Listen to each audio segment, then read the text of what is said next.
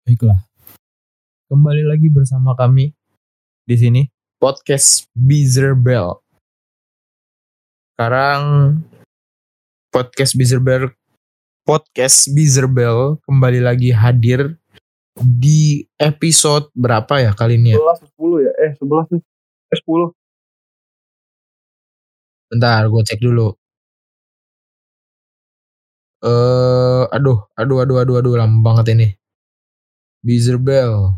Dan sekarang kita berada di episode nah, ya, sepuluh gitu. Yang dimana kemarin di episode sembilan itu sedikit recap dengan judul perjumpaan dua pelawak Inggris, yang dimana ini pertandingan besar antara yang Manchester United dengan Chelsea gitu, gitu kan. Dimenangkan iya. M U ya. Iya dua satu. Oh dua satu ya. Nah ya gitu. Jadi dan sekarang dan sekarang kita kembali lagi hadir di episode sepuluh, yang dimana sebenarnya episode sepuluh ini punya bahasan yang menarik. Lagi-lagi bahasan yang menarik, nggak nggak selalu menarik sih, tapi ya seru aja untuk dibincangkan gitu. Karena di episode sepuluh kita akan membahas tentang drawing enam belas besar Champions League gitu, yang telah terjadi tadi hari ini di dalam Benar, waktu ya. Indonesia itu jam enam sore ya timnya gitu. Tapi sebelum kita masuk sana, seperti biasa podcast Bizerbel episode sepuluh season lima akan selalu di, diisi Joy. dengan dua orang ya tim ya, tanpa perlu kita kasih tahu lagi. Kalau misalkan kalian pengen tahu tentang pilihan kita maupun dukungan kita, kalian bisa dengerin aja dulu di episode-episode yang lalu gitu juga juga bisa. Kalau enggak, kalau misalkan kalian pengen tahu lagi tentang opini-opini kita atau enggak tentang bahasan-bahasan yang ada di Instagram kita, kalian bisa langsung aja ke Instagramnya Bizerbel gitu. Antara Bizerbel atau Bellerbel nama Instagramnya itu. Oke. Balik lagi ke episode sepuluh yang ada di season lima kali ini. Sebelum kita masuk ke topik utama yang ada di episode sepuluh season lima, tadi perkenalan udah. Tanpa berlama-lama lagi ya tim ya, kita langsung masuk ke episode sepuluh season lima yang dimulai dengan pemanasan oh, iya. terlebih dahulu ya tim. Oke. Pemanasan di episode sepuluh season lima kali ini. Sebenarnya gue ada beberapa sih ya. Karena kan di rencananya di pemanasan ini kita akan ada yang utama ya tim ya. Tapi sebelum masuk ke sana, mungkin ini tadi pagi klub favorit gue yang berada di daerah Spanyol gitu kan, berkotakan Madrid, lagi-lagi memetik kemenangan ber- kala berjumpa dengan Villarreal gitu dengan skor empat satu. Cuman sayangnya uh, gue cuma nonton sampai menit tiga puluh tujuh, empat puluhan, empat puluh dua, yang dimana itu skor udah dua kosong gitu. Dan sampai menit empat puluh dua gue ngantuk. Tapi apa ya, meskipun sampai dua kosong itu harus dibayar mahal dengan cederanya Alaba gitu. Sangat disayangkan sih, meskipun meskipun nih back kadang jago, kadang juga ada blunder-blundernya, tapi ya sosok Alaba ya masih punya pengaruh lah gitu. Ya meskipun mau gak mau, dan ini mungkin apalagi setelah diumumkannya di Instagramnya Real Madrid gitu kan, mengatakan bahwa kondisinya Alaba mengalami cedera C L, ya rasa-rasanya sih ini bakal makan banyak waktu ya, dan bisa sampai akhir musim juga gitu.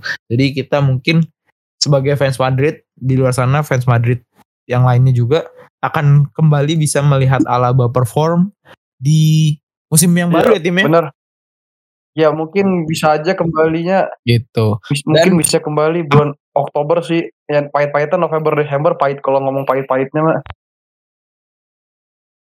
Iya. Oh nah, di musim barunya bagus-bagusnya. ya. Bagus-bagusnya. Lah emang musim baru Agustus mulai berjalannya kapan? Agustus.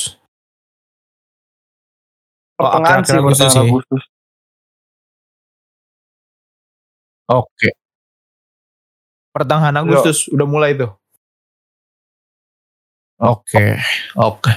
Ya, Ya itu aja sih sebenarnya. Dan meskipun dengan kehilangan Alaba sampai detik ini, berarti eh, Madrid kembali menjadi pemuncak sementara di klasemen match day keberapa ini ya Madrid tuh no, eh, di Liga Spanyol. tujuh belas tujuh belas. Hah? tujuh belas.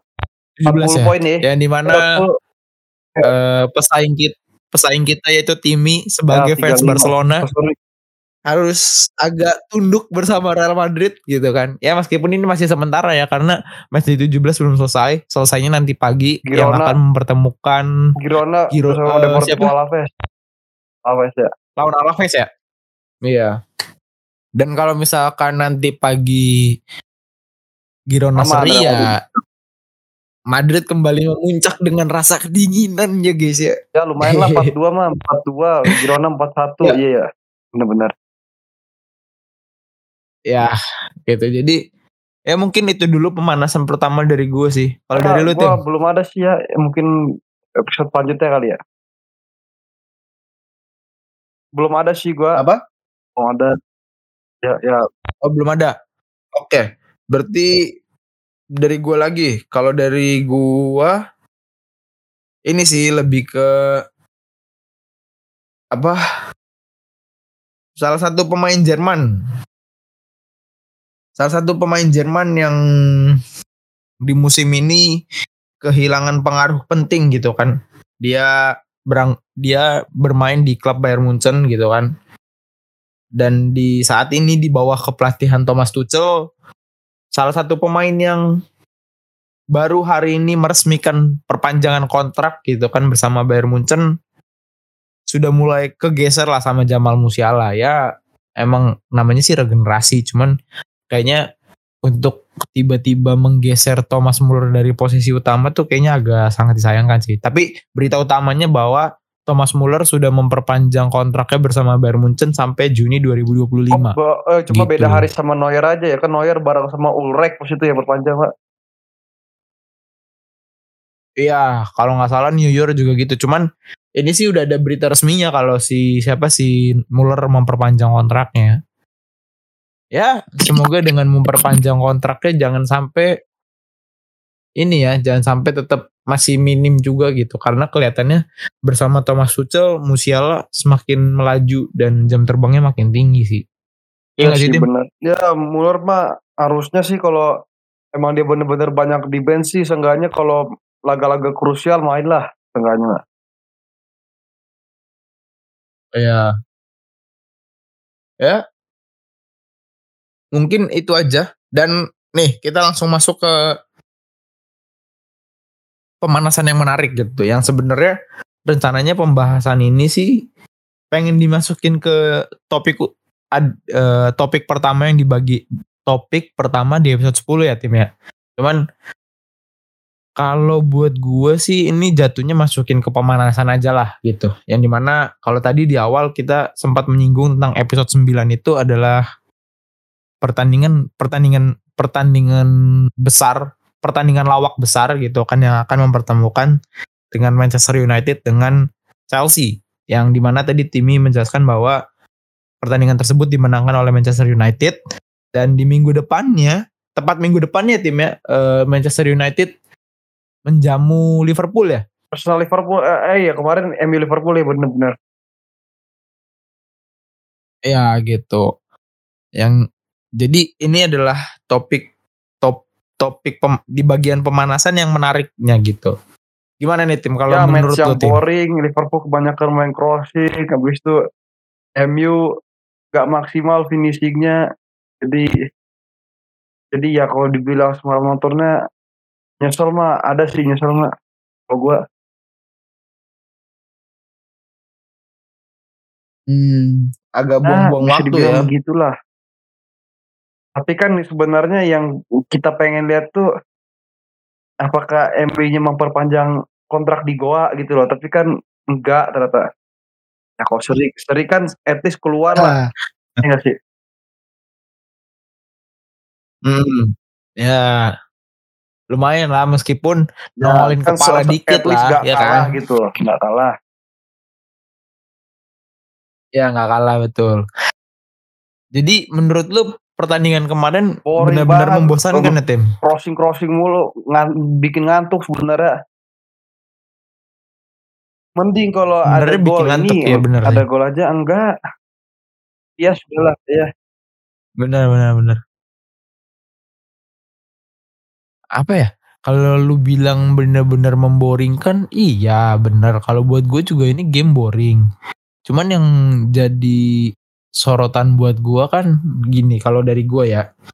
Karena terakhir terakhir Liverpool berjumpa M U kan di, di Old Trafford dengan jumlah tujuh kosong gitu, dengan skor tujuh kosong. Eh di Anfield ya, di Anfield tujuh kosong. M U menggunakan tim utamanya, Liverpool menggunakan tim utamanya gitu. Itu oh, kondisi ya, sama-sama full terakhir squad, bertemu ya. Da, da, dan yang membedakan M U lagi perform, sedangkan Liverpool lagi nggak perform.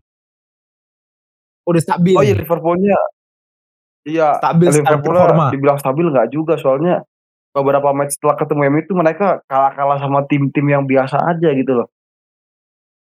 Gitu sih. Ya, nah. Dibandingkan kondisi sekarang di pertemuan kemarin gitu kan, yang mempertemukan antara Liverpool dengan Manchester United yang dijamu di Anfield gitu kan. Kondisinya itu Liverpool ya bisa dibilang menggunakan skuad utama. Karena ada Van Dijk, Masalah. ada Konate, ada T A A, Masalah. ada siapa Masalah. lagi tim? Darwin Núñez ya. Iya Muhammad Salah juga gitu kan, ada Gravenberch ya, meskipun kalau buat gue hitungannya Gravenberch maupun Wataru Endo yang kemarin dimainkan selama sembilan puluh menit agak ya masih sebagai mediocre aja lah gitu. Terus ada Luis Diaz maupun Darwin Núñez juga. Sedangkan lawannya nih bisa kelihatan secara internal aja nggak bagus, dari dari materi pemain pun tidak tidak begitu menolong juga, meskipun mau mereka menggunakan tim utama juga tetap benar-benar nggak menolong juga. Tidak, pelatihnya pun juga tidak menolong juga gitu. Tapi, tapi yang gue lihat kok bisa tim yang kemarin ngebantai tujuh kosong bisa dibodoh-bodohin sama tim bodoh gitu kan. Astaga, udah boring. Padahal padahal kemarin tuh backnya sekelas Johnny Evan doang, tapi kok bisa nol gol ya, meskipun di permainan kemarin ya, meskipun emang bener-bener gue sama timnya sepakat bahwa game kemarin tuh membosankan ya, emang bener keduanya saling saling serang, jual beli serangan gitu. Cuman pada akhirnya kalau apa ya, kalau ada gol kan tambah euforia ya timnya, makin ramai gitu. Ini cuman ada sebetulnya ah, coy nggak ada, padahal iya, padahal Onana lagi bodoh-bodohnya, Johnny Evans yang lagi lawak-lawaknya, di situ Wan Bisaka sama Dalot yang ya emang mudah banget ditembus sama Mohamed Salah gitu kan. Bahkan Luis Diaz yang dari awal sampai saat ini lagi on perform banget gitu kan. Bahkan lagi ditempa, diterpa masalah juga dia masih bisa cetak gol, tapi kok ini yang udah agak mendingan tiba-tiba menghilang gitu kan. Jadi ya apa ya, jadi dari pertandingan kemarin ya, yang gue kira ini bakal, ya ini mah tanpa perlu dilihat juga udah pasti menang Liverpool di kepala gue. Tahunya tiba-tiba M U bener-bener disorot bahwa kalau dari yang gue lihat Onana bener-bener main cantik, bener-bener bisa nyelamatin gitu kan. Terus yang gue lihat lagi ya sosok Amrabat sih, yang bener-bener dia bisa jadi game, Enggak, enggak game changer banget sih. Tapi ya at least effortnya dia di atas lapangan untuk menghalangi usahanya Szoboszlai maupun Ryan Gravenberch gitu kan. Ya cukup luar biasa lah. Ya meskipun McTominay di situ yang gue tahu agak ngilang ya. Gitu sih. Kalau dari gue gitu tim. Kalau dari lu ada yang mau ditambahin? Karena atau sih sayang banget tuh yang dari umpan terobosan pemain muda M U tuh yang nomor tiga puluh tujuh dia... Dia apa tuh namanya, kenapa gak geser bolanya gitu, di, padahal T A tuh jelas deket-deket, posisinya deket sama dia. Enggaknya kan kalau dia geser bolanya, nanti kan ada pemain yang masuk tuh ke tengah. Kan, kan para pemain Liverpool kan pada teralihkan tuh fokusnya uh. sama Garnacho. Kan bisa buat peluang bahaya atau enggak, ya bagus-bagusnya yeah. bisa gol gitu. Itu sih yang Garnacho hmm. yang semalam sih, sayang banget. Karena cari ya benar-benar. Transport benar. Juga aduh nggak bisa bantu apa-apa juga. Ya dan ya ya udah lah ya. Tapi yang sebenarnya dari game kemarin yang bikin lucunya adalah bahwa ada jokes, ada komedi yang mengatakan bahwa fans Arsenal mengharapkan kemenangan kepada seorang M U. Itu benar-benar puncak komedi. Kok bisa M U bisa, kita berharap kepada sosok klub M U untuk bisa menang melawan Liverpool gitu. Ya meskipun emang ini setelah ada patahan, patahannya lebih gede lagi gitu. Lebih lucunya bahwa ya M U benar-benar bisa mengamankan kondisi dari kekalahan melawan Liverpool kan, itu lebih lucu lagi sebenarnya. Gongnya tuh dor gitu. Anjir ada-ada aja. Jadi ya ya kemarin emang bener-bener ya, bikin ngantuk ya timnya.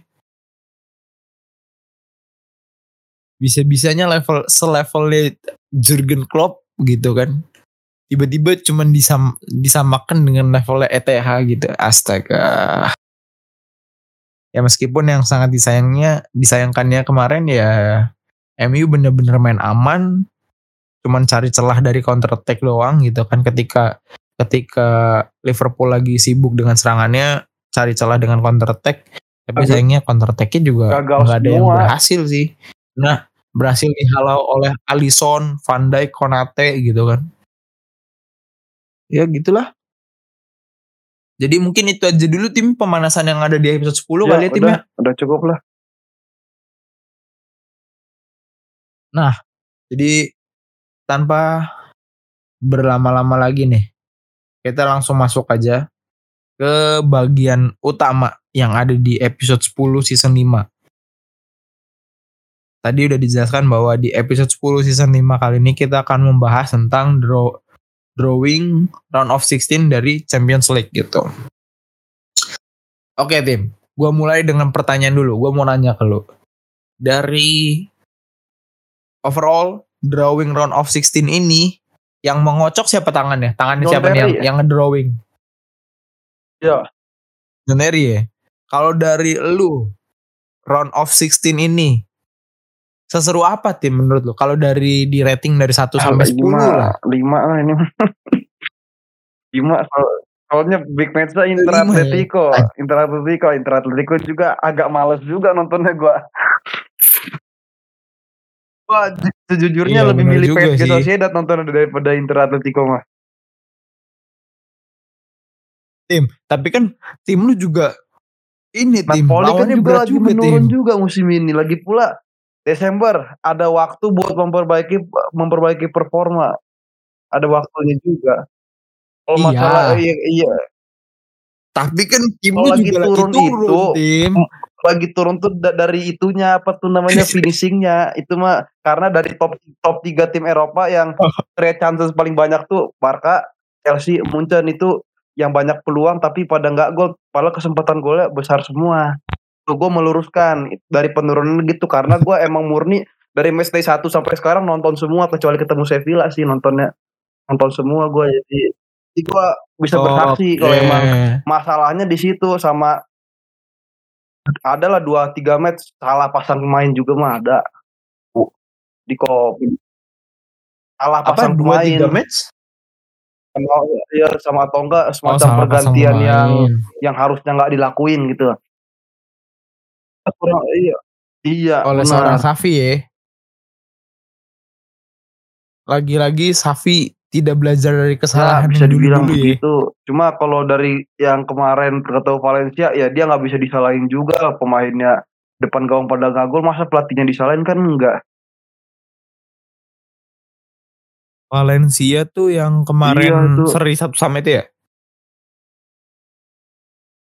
iya iya oke tadi sudah ditanyakan ke, ke lu tim kalau dari drawing yang dilakukan oleh John Terry melakukan drawing round of enam belas Champions League dengan menurut lu skornya cuma lima ya. Kalau kalau gue malah jauh di bawah tim. empat tim. Oh, empat. Kan ini kan eh empat empat ini kan ada delapan ya. satu, dua, tiga, empat, delapan. Ya kalau satu sampai sepuluh ya ya bener cuman cuman empat doang lah. Karena karena apa ya? Ya iya bener. Tadi lu udah bilang kalau kalau siapa? Kalau Inter Atletico kayaknya agak, meskipun judulnya big match tapi kayaknya udah kebaca ya ekspektasi, secara ekspektasi kita. Ini permainannya nih kayak ya kayak Diego Simeone pada umumnya aja ya. Jadi cuman ya kalau tiba-tiba berubah ya nggak tahu. Ini kan karena dilihat secara tapi, umumnya aja timnya. Polanya Simeone kan seperti ya. Itu ya kan. Nanti di leg keduanya baru tuh mainnya agak pelan-pelan kenceng gitu, kencang pelan-pelan gitu kan. Benar-benar.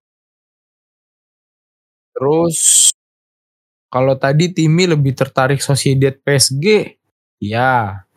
Tapi kalau buat gue sih Sociedad P S G ya level-level di ininya aja, underdognya. Gue pengen penasaran, gue pengen lihat Barca Napoli sih yang jadi menurut gue ya, ini itu sama sih, jadi big match gitu. Ya. Bener-bener big match gitu. Ya setelah tadi Timmy jelaskan bahwa Barca lebih turun finishing, secara finishing. ininya ya, secara ya, bener, rasio bener. golnya. X, rasio golnya turun banget ya. Kalau peluang itu seenggaknya setengahnya itu pada gol semua, rasio golnya masih stabil aja. Hmm, tapi kalau secara uh, secara possession maupun crossing Barcelona masih oh, bisa diandalkan crossing gitu. Crossing nggak sepenuhnya juga, soalnya setelah uh, kepergian Dembele sama Jordi Alba, crossingnya Barca ya udah kayak kayak udah biasa aja, udah kayak nggak sebahaya sebelum sebelumnya gitu. Ya, ya, ya cuma ya. kebanyakan umpan datar ya. sih, cutback gitulah. Ya, ya, ya, ya benar sih. Jadi kalau dari Timmy lebih attract ke P S G Sociedad, kalau gue Barca Napoli. Meskipun gue fans Madrid, yang dimana Madrid akan bertemu Leipzig, kayaknya, hmm, kayaknya gue bakal nonton nanti di leg kedua aja deh. Kalau buat Madrid Leipzig, karena, aduh, agak Leipzig tuh paling isinya Dani Olmo. Timo Werner, Xavi Simons kalau nggak, eh nggak ada Xavi ya? Simons P S V deh, udah nggak di situ lagi. Xavi Simons udah pindah di ke P S V. Ini ke PS, udah, udah ke PS, PSV, iya, PSV sama PSV ini ya? Siapa? Ah lupa gitu. Gue siapa? Eh, iya, ya pokoknya yang paling ditunggu kalau di level di level utamanya ya, itu, itu ada Barca Napoli, underdognya, underdognya Arsenal Arsenal Porto sih, karena Arsenal lagi gila, ini orang. Ini klub tiba-tiba sekalinya masuk bisa langsung masuk enam belas besar gitu kan. Terus ya lawannya Porto sih ya, meskipun kadang Porto bisa tiba-tiba naik, bisa tiba-tiba turun gitu kan. Tapi ya seru. Jadi apa tuh? Jadi ya seru, seru sih. Jadi ya gitu, itu dulu sih paling.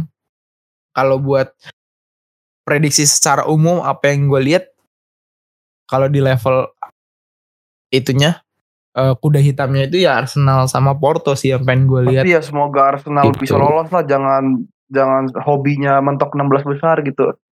Kalau untuk Arsenal Me, uh, melakukan iya, kebiasaan pada, seperti benar. Dulu. Ah, oke. Okay.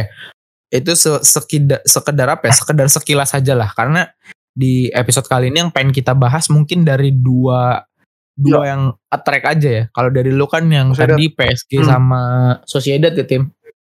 Nah kalau dari gue uh, gue pengen bahas nanti dari Barca Napoli gitu. Ya meskipun tadi Barca ya. Udah sempet di spill ya. Jadi kita prediksi-prediksi awal aja dulu nih. Meskipun emang permainan ini nih jauh, masih jauh ya, masih di bulan Februari ya tim ya. Iya gitu. Jadi mungkin kita bahas dulu aja secara masih dasar banget nih, karena kita mungkin penilaian kita ini masih belum terlalu objektif gitu kan. Karena kita ngelihatnya berdasarkan tujuh belas game yang udah dilakukan di liga gitu kan. Beserta enam enam enam game yang terjadi di knock knockout group hmm, ya, knockout iya, group. Di group gitu. Group stage lah gitu. Dari Dari ya. Gue dulu kali ya, yang dimana membahas Barca okay. Napoli. Nah, Sebenarnya sih kalau dari kalau dari gua, ekspektasi gua ini permainannya menarik sih. Karena kan di Barcelona itu sendiri ada Lewandowski, ada Rafinha, terus di sayap kirinya tuh João Félix, sekarang tuh Ferran Torres ya. Oh iya, João Félix gitu kan. Terus di gelandang di gelandangnya kan sekarang yang ada kan Frenkie de Jong, Pedri. Iya, Gundogan, Pedri, Romelu, Fermin. Terus di ya masih bener-bener full squad lah. Backnya juga kan ada Cancelo, ada Araujo, Konde, iya nggak? Terus di kirinya ya, Balde ya. Nah belakangnya ya, Iñaki Peña berarti. Iñaki Peña leg pertama masih Iñaki Peña sih. Masih Iñaki Peña. Nah terus kan eh, apa? Sedangkan Napoli-nya itu sendiri, di mana Napoli tuh bukan dilatih lagi sama si Spalletti ya, uh, tapi dengan ma- sejauh yang gue lihat sih, sejauh yang gue lihat aja ya, karena gue ngeliat Itali kan jarang. Uh, materi pemainnya masih sama, masih dengan Osimhen, Kovica, Kvaratskhelia gitu kan, Piotr Zielinski, terus ada Simeone, Giovanni Simeone, Andre Frank Zambo gitu kan, Giovanni Di Lorenzo, Alex Meret. Ya meskipun, aduh, kalau dari kalau dari Serie A-nya itu sendiri, lima, Napoli itu iya, ada di peringkat kelima, lima. Sedangkan kalau dari Barcelona, apa ya, masih di peringkat berapa sih? Empat ya berarti ya? Ya empat, coba cek lagi dah. Kalau mati, kalau Barca itu ada ah, di, iya peringkat tiga. Ya. Soalnya Atletico kan kepleset kemarin. Tiga. Oh ya, jadi sebenarnya eh, yang ekspektasi gue game ini bakal seru, karena gue pengen lihatnya apakah di sini Barcelona akan kepleset lagi gitu, mengingat Xavi masih dengan dengan hal-hal senonoh yang seharusnya diperhatikan gitu, kayak tadi Timi Timi sendiri udah menjelaskan bahwa masih ada beberapa kesalahan yang harusnya tidak terulang gitu kan. Terus kayak ya permainan-permainan yang bisa lebih atraktif lagi dengan inovatif dengan uh, modenya Xavi Ball itu gitu kan. Cuman sayangnya itu kadang hmm, suka miss bener ya timnya. Kalau miss mah lebih banyak keretaan gitu sih miss mah gitu. Kalau um, permainan ya suak, kadang besok gak konsisten, besok bagus, besok jelek gitu. Naik turun, masih naik turun berarti lah ya. Mainnya ya adalah sekali sekali dua adalah satu match gak niat, sebagian gak niat main gitu. Gitu sih yang jadi masalah.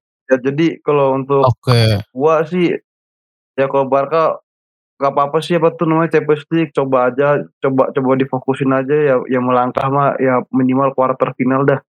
Minimal mah. Karena kan juga okay, Napoli juga emang lagi turun banget, sama lagi gak meyakinkan banget ya. Tapi untuk kedua tim masih ada waktu lah untuk memperbaiki sampai Februari performanya. Jadi betul, betul, masalah, betul. J- jadi yeah, masalah Barca tuh yang tadi gue bilang selain banyak buang peluang bagus, sama backnya itu gak tahu kenapa koordinasinya malah jadi jelek. Karena musim ini yang yang jadi masalahnya Xavi itu gak gak punya apa tuh. Xavi itu nggak punya starting eleven yang paten, beda sama musim lalu. Itu yang beda, yang bedakan. Jadinya, emang kan jadinya rasio, oh, rasio kejebolannya iya, lebih tinggi ya karena itu nggak punya starting eleven yang paten, sama nggak punya back mana yang harus benar-benar jadi utama tuh nggak ada juga. Betul betul betul. Ya. Dan apa ya, dan tambahan terakhir buat gue sih, rasa-rasanya ya mungkin emang lagi-lagi Napoli di sini harus ketemu eh, raksasa dari Liga Spanyol gitu, setelah dari grup bertemu dengan Real Madrid gitu kan dua kali. Kayaknya ya ini bakal jadi seru aja setelah apa yang didapat ketika berjumpa dengan Real Madrid. Belum lagi kan ditambah dengan ketidak belum ke konsis, apa ya ketidakkonsistenan dari Barcelona itu sendiri masih menjadi pemicu utama gitu gitu ya. Meskipun emang yang dikhawatirkan dari Barcelona adalah terakhir ketemu tim dari Liga Italia kan di comeback tuh di leg ya, kedua di, tuh ya. Ya di Champions League apa ya? Ya. Oh iya benar eh eh Champions League ya. Oh iya iya benar. Oh iya. Iya Champions oh, iya, League. Benar, ah, oh iya Inter Milan ya di comeback tiga sama. Iya benar. Ah, ya Inter iya. Milan. Uh, oh iya oh iya itu, itu itu di group stage ya kok itu. Oh iya yang di kalau Oh iya Roma yang baru Roma ya di knockout ya. Iya Roma yang di knockout yang tiga kosong ya. Iya. Jadi ya sebenarnya sih ya ini juga bakal jadi pelajaran utama juga sih buat Napoli. Apakah bisa mengalahkan Barcelona gitu. Itu aja dulu mungkin prediksi singkatnya, prediksi secara umum, secara gambaran besarnya yang belum terlalu bisa dibilang ya belum subjektif-subjektif banget iya, lah. Iya, benar-benar. Tuh. Kalau dari lu ada yang mau ditambahin lagi Tim tentang Barcelona Napoli?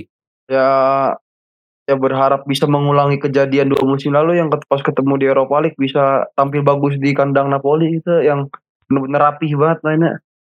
Itu sih cuma karena berharap itu aja. Hmm. Komplek dua musim, musim lalu ketemu Napoli di, di aduh musim. Hmm, di musim kan itu mainnya rapi lalu. Banget ya kalau misalnya bisa main rapi sama organisir ya at least bisa cetak gol gitu loh. Oke. Okay. Terus ya, apa lagi tim? Harapannya ya nanti kalau udah paruh musim dua rasio golnya ditingkatkan jadi kalau di Eropa P D-nya lebih ada gitu. Soalnya untuk realistisnya La Liga udah lepas aja emang dari awal musim juga nggak ngarep juara Liga soalnya pemainnya pemain krusialnya udah pada cabut juga sih. Iya fokus yang lain aja. Tapi ya La Liga ya tetap harus tetap ini harus tetap stay di top top tiga lah. Oh. Oke. Okay.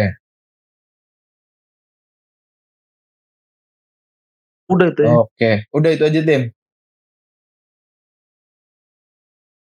Oke, okay. Ya berarti lanjut ke bagian terakhir dari lo yang karena lo kan lebih attract ke antara P S G dengan Sociedad nih. Apa yang menurut lo mau dibahas secara gambaran besar? Oh, ya? Meskipun iya. Masih jauh banget ya.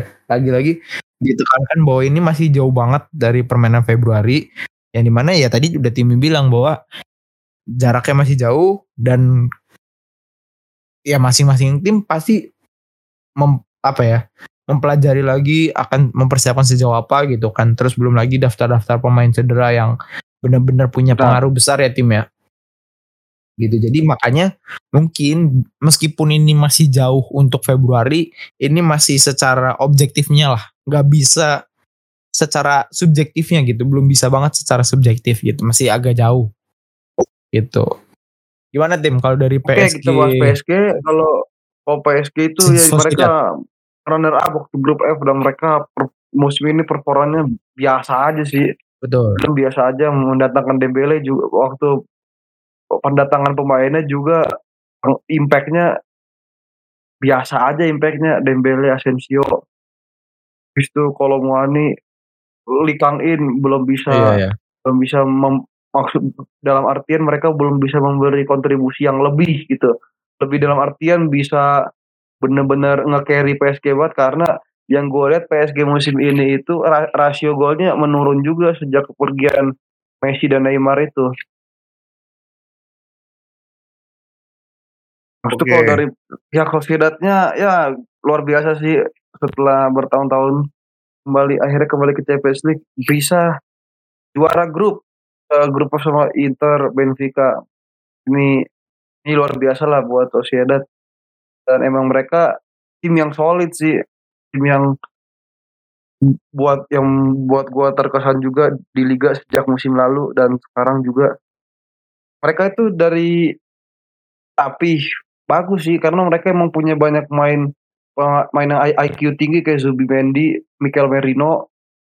Terus itu belum lagi lini depan juga nggak kalah bagus kayak Oyarzabal, Sorloth, eh Sorloth sih main yang berbahaya yeah. Sorloth, Takefusa Kubo. Kubo juga, iya Kubo juga. Takefusa Kubo gak kalah bagusnya. Dan menurut gue match ini ya untuk gue fifty-fifty untuk gue, karena emang P S G-nya musim ini ya jauh lebih jelek daripada musim lalu. Iya, jadi P S G. Jadi ya harus dibenahi lagi lah itu lini depannya Luis Enrique, karena betul, karena betul, emang betul, betul, bisa betul. Dibilang tumpul juga. Sekali bareng Mbappé pun juga golnya, rasio golnya pun lebih sedikit dibandingkan musim-musim sebelumnya.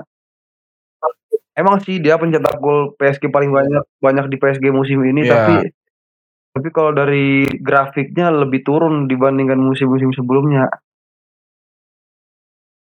Dan leg pertama itu main di Parc des Princes, yeah. jadi ya P S G juga punya kesempatan. Kalau kecolok sampai kecolongan gol, bukan gak mungkin leg kedua dihabisin tuh P S G. Udah itu aja buat gue. Hmm. Oke. Okay. Oke. Okay. Kalau setelah itu semua uh, apa ya, kalau dari gue sebenarnya ekspektasi gue di awal musim tentang ya. Berarti ini dari gue ya tim ya, kalau dari ekspektasi gue di awal musim tentang P S G tuh tinggi banget gitu kan, tapi kenyataannya realitanya apa yang terjadi di lapangan ya, sesuai apa yang gue bilang banget, yang... bener-bener jauh ini ini iya ternyata ekspektasi yang bener-bener ya. Terjadi itu ekspektasi Timmy gitu. Uh, malah udah levelnya ada Ousmane Dembele, Asensio, bahkan gue kira di kepala gue tuh dengan datangnya Luis Enrique tuh bener-bener oh ini saatnya nih P S G bener-bener bisa bangkit nih gitu, karena kalau dari musim lalu ya emang kepalanya yang harus diganti gitu. Ternyata dengan datangnya Luis Enrique juga tidak mengubah apa-apa, percuma beli Colomani, Dembele, Asensio, Lee Kang-in, Lee Kang-in, Lucas Hernandez, uh, Lee Kang, ya Lee Kang-in gitu. Lucas dari Hernandez back, siapa yang baru ya dari back ya? Oh, Lucas ya Lucas gitu kan. Ini ya ah agak percuma ya gitu. Gue kira dengan hadirnya Luis Enrique tuh benar-benar ben- bisa mengubah lah gitu. Tahu-taunya kadang zong, kadang ya kadang zong ya kadang biasa aja, nggak ada level yang benar-benar bagus gitu. Gue kira dengan di tangan di tangan Enrique standar bagus tuh udah jadi standar biasa aja gitu. Tapi ya nyata-nyatanya mau di apa dikata ya kan. Ya tadi Timmy juga udah menjelaskan bahwa rasionya gol Mbappé pun benar-benar turun gitu kan. Ya entah tujuannya beli Colomani apa gitu kan. Padahal kalau ada Mbappé yang bisa jadi striker, kenapa nggak Mbappé aja yang ditaruh sebagai striker gitu. Terus perbanyak aja, eh bukan perbanyak sih maksudnya, cari aja yang emang kosongnya kan di sayap kiri setelah ditinggal Neymar ke Al Hilal ya. Jadi ya terus juga dengan tidak dipakainya Asensio agak menyayangkan buat gue gitu kan. Karena ya sebenarnya sih ekspektasi awal gue ya kelihatan sih Asensio tuh gue kira bakal dipakai. Tapi mengingat kejadian beberapa musim yang lalu bersama timnas juga, Enrique tidak pernah menggunakan Asensio kok akhir-akhir ini gitu. Jadi ya sebenarnya gue kira ini bakal jadi hal yang berbeda gitu ketika terjadi di P S G. Tapi taunya sama aja. Iya kan tim Enrique tuh gak pernah pakai Asensio kan pas lagi oh, akhir-akhir ini. Sebelum dia sebelum, keluar dari Spanyol ya. Sebelum, sebelum keluar iya, dia pakai terus iya kan? Sih cuma kebanyakan di false nine sih. False nine. Dan itu emang worth it juga untuk Asensio sendiri, worth it. Tuh. Tapi maksudnya tuh bukan jadi yang berarti gue ralat, berarti sebenarnya bukan jadi pilihan oh, utama karena Asensio tuh. Utama. Kalau di Spanyol gue nggak terlalu tahu karena kalau Spanyol tuh gue nonton cuma kompetisi resmi kayak Pildu sama Euro aja sih. Jadi ya, wah.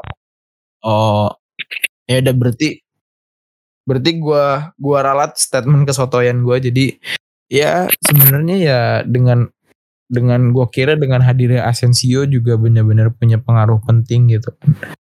Tahu-taunya ya ya itu karena emang ya. Enrique-nya aja yang lebih milih Dembele ya, karena emang Dembele speednya lebih cepat aja, tapi kenyataannya finishingnya lebih buruk lagi daripada musim lalu, lebih buruk lagi. Ingat.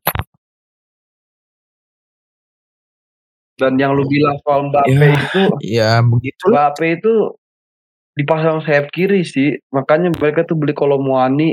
Habis itu pelapis Mbappé sendiri itu kan Lee Kang-in, jadi striker mereka tuh Colomwani sama Gonzalo Ramos tuh. Oh, Lee Kang-in tuh sayap kiri, bukan gelandang serang ya? Oh, iya tapi kan Lee Kang-in sendiri juga kan kayaknya masih belum benar-benar sesuai dengan apa yang diharapkan dari pembeliannya. Iya, itu sih, tapi emang itu main bertalenta banget sih. Tapi ya bagus lah seenggaknya P S G dulu sebelum klub yeah. besar lainnya. Ya, emang lebih baik di P S G dulu sih, enggak ada salahnya juga. Cuma kan permasalahan ya, P S G itu iya kan sih. Di midfielder. Itu permasalahan, makanya bertahun-tahun ya, makanya bertahun-tahun di Champions League kayak keteran terus.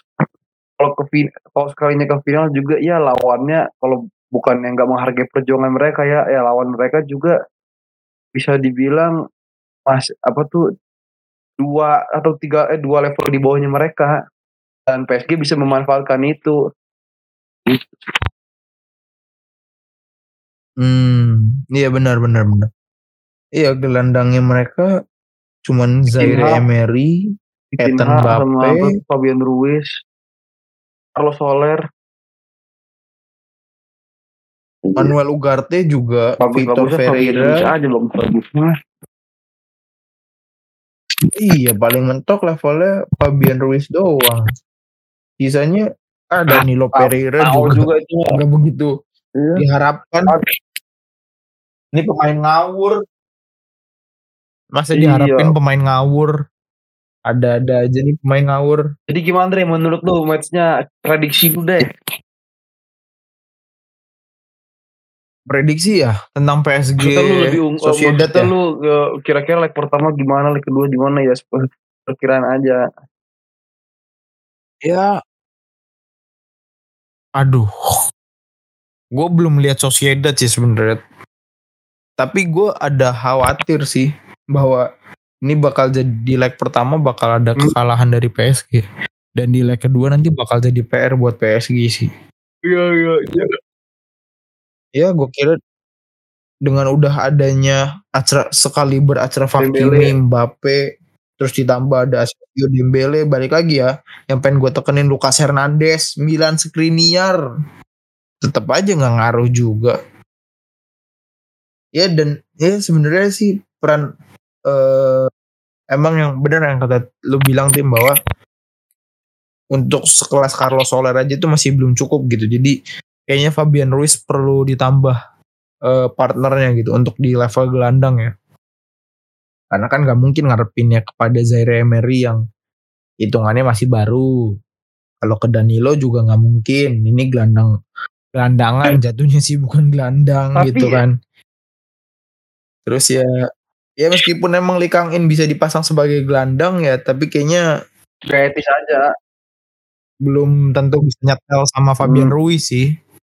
Tapi kok kalau untuk gelandang sih gue gitu. Lebih prefernya kalau misalnya itu Vitinha, Fabian Ruiz sama Carlos Soler, tapi Vitinha bisa gantian sama Zaire Emery. Gue prefer P S G gitu. Ya Vitinha. Vitinha. Nah, okay. Menurut lu match ini berapa persen berapa persen? Berapa persen berapa persen menurut apanya? Lu match ini? Berapa persen berapa apa, persen? Apa apanya tim? P S G Sociedad. Aduh, karena ini masih belum bisa subjektif banget ya. Secara subjektif kayaknya sih uh, melihat Sociedad faktornya juara. Dia juara grup ya. Sedangkan P S G yang gue damba-dambakan mereka bakal juara grup dengan mudah gitu kan. Ah, enam puluh empat puluh sih. Siapa nih? Sociedad ya. Untuk Sociedad. Ya sebenarnya kok gue sih fifty fifty gitu. Karena karena Sociedad ini kan baru balik lagi ke Champions League ya, udah ber, udah sejak tahun udah udah berapa ya, udah sejak sepuluh tahun yang lalu lah terakhir main Champions League. Jadi harus jadi harus ada penyesuaian atmosfer lagi, apalagi case-nya kali ini mereka lolos enam belas besar dan yang sebelumnya tidak. Kalau yang sebelum padahal kalau yang sebelumnya kan materi pemainnya yeah. jauh lebih mewah lagi sebenarnya, kalau bisa dibilang jauh lebih mewah lagi. Cuma kalau sepuluh tahun yang lalu betul sih. Tuh apa tuh emang grupnya lebih sulit lebih sulit aja sih, sama Mas tuh sama M U sih segrupnya, sama M U. Oh, sisanya Sociedad ya, Sociedad ya. Sisanya lupa gua. Sisanya Galatasaray kalau apa lupa gua. Pokoknya itu dah, pokoknya mereka kalau yang sepuluh tahun lalu pao banget dah, padahal pemainnya jauh lebih mewah padahal mah. Gitu sih. Hmm, oke okay, oke okay, oke. Okay. Kira-kira match leg pertama enggak? Kira-kira jadi ya bakal bakal banjir gol atau gimana, atau saling atau bak seru gimana kira-kira, Andre? Untuk P S G iya. ini Sociedad. Lah, kalau untuk jumlah gol kayaknya masih jauh banget lah tim lah. Ini juga masih benar-benar ya. Secara dasar aja ini juga.